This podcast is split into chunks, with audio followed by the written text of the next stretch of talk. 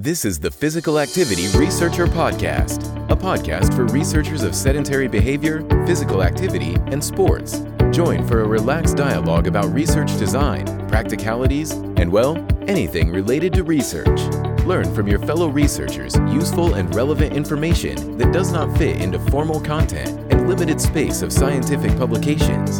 And here is your host, researcher and entrepreneur Olli Tikkanen. Welcome, everyone. This is a practical podcast series, the ABCs of physical activity measurements. And the aim of this series is to provide practical information for practitioners and researchers alike who want to learn more how to measure physical activity in different settings and how this data can be used. And this is part three of the series. And many people think that measuring physical activity with accelerometer is complicated, but we want to tell that it is not. And we go through the three steps how to measure physical activity. And again, I will be joined by Dr. Miriam Cabrita. Welcome, Miriam. Thank you.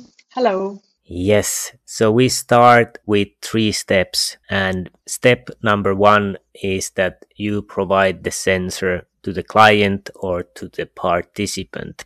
And basically, this can be done when you are meeting the participant face to face. So you give the device. If you do it face to face, you can maybe already attach the device. If it's on the thigh, you can maybe look together that it's in the right way and attached correctly. It is, you get better data when you do it together, the attachment of the device. But there is also possibility of mailing the sensor. So the devices are small, so you can put it just in a letter and send it and have the guideline how to attach the sensor. And basically, this enables you to, if you're a practitioner, you can actually do work with people from far away. Also, it can increase your customer base. You can have more people as a customers uh, from wider geographical area and it works pretty well. If the device is cloud based you can get the data already when the device is still with the participant on and if it's if it's not cloud based then you can have a return envelope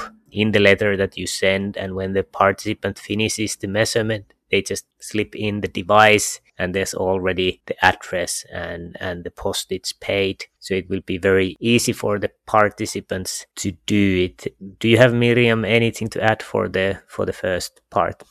No, the, the only thing maybe I would always advise to to send a return uh, envelope because even if you cannot get the data on the cloud, most likely you don't want the participant to keep the sensor. So sooner or later you need it. Um, that is uh, that is the only thing. And if you send it, uh, if you decide to go by the with the post option, my advice is provide as many uh, instructions and in different formats uh, movie for example qr code for a movie uh, written um, because yeah the, you don't want people to think it's too complicated or place the sensor in the in the wrong way. So make it as easy as possible or as understandable as possible to the participant or to the client yeah, that's that's a good point.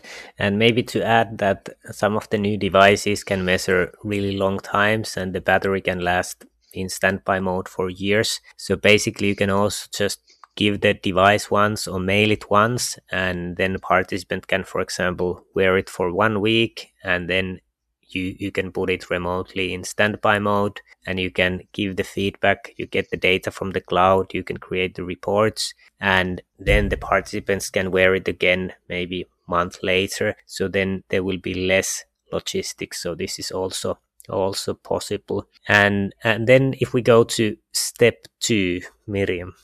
Okay so uh, step one give the sensor. Step two let the participants and uh, or client uh, live their lives and do their normal uh, life as if nothing. So again, we discussed in the previous episodes about the the user friendliness of the sensors. If you are interested, go back um, to those episodes. But basically, that's it. The client, the participant lives their life. What is important, of course, is, and especially uh, with studies for longer duration, um, I would always uh, suggest to uh, monitor how the data collection is going. And if it's a cloud based um, uh, sensor, if the, the data is automatically synced, then you can of course check it. That's the easiest. Uh, the che- just check in your computer regularly. So first, just a few days after the or the same day that person received the sensor, but also at uh, just put a reminder uh, to do it. And if not, give a phone call or send a message, an email. But ask if everything is going well. Uh, just not to have that situation that the, the study duration is finished and then where is the data? That's of course nightmare for researchers. Yeah, and for this that client or participants live as normally as possible. So maybe good to say again that if you have a device on the wrist people might be taking it off and they see it they remember that they are being measured so many times it's it's not the best thing when you have a device for example attached with the patch on the thigh after some hours they probably don't even remember or notice that the device is there. And it's important to have a fully waterproof device because then participants don't need to take it off and you much more likely have a long data. And and when it's out of sight there is probably less bias in the measurements that people try to be more active. So it, it is it is usually good that it's out of sight it's attached just once and then people let it be and many of these attachment methods the device can stay up to two weeks even when the persons are showering every day so it is quite quite a small burden for a participant to wear the device even for for two two weeks. Any anything Miriam to add to part two?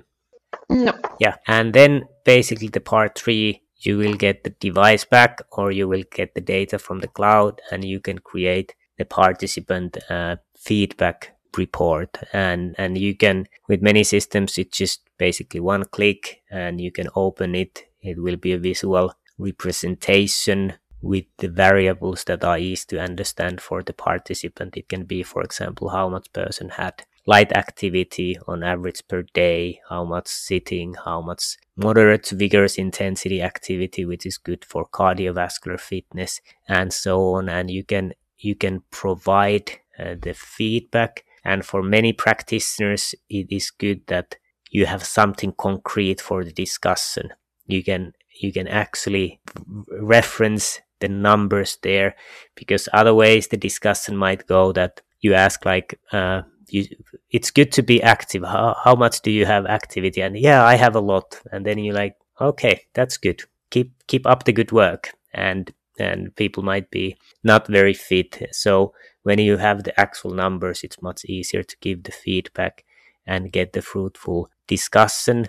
And then you can have behavior change consultation. What could persons change? What are the most critical parts, critical variables there? And, and then you can report, uh, you can do again the measurement and see what are the changes, what did we achieve, and you can then concentrate on next steps and again measure, and it, it will be getting feedback of the of the progress. Miriam, anything to add for this one? No, I just uh, I would say it's always nice to um, to give a report. In some, I think in some countries is even uh, requested, but in others not. But in any case, even if it's not requested, it's it's just very nice. People invested their time in the research and now thinking about research participants.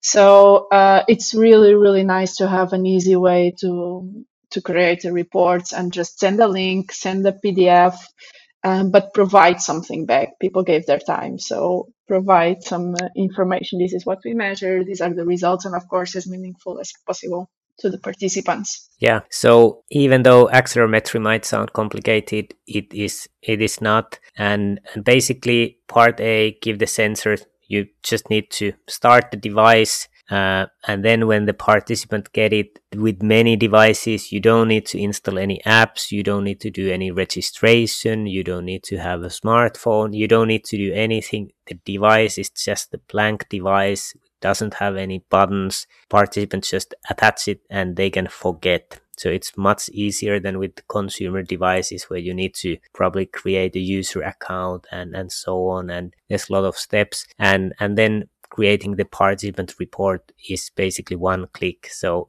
it's not complicated. It's pretty, pretty easy. So I think we will finish. This was short episode just telling how to do it. And, and if you haven't listened yet, the part one and two about part one, different methods of measuring and assessing physical activity. And part two, we cover more how do these devices work and what are the pros and cons. But thank you for this, this episode. Thank you. Thanks for joining us this week on Physical Activity Researcher Podcast.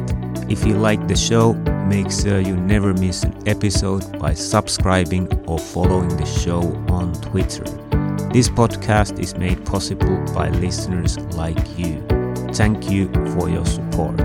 If you found value in the show, we would really appreciate a rating on Apple Podcast or whichever app you're using. Or if you would, in a real old school way, simply tell a friend about the show. It would be a great help for us.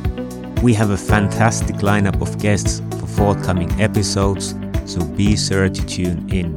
Thank you all for your support and have a great day.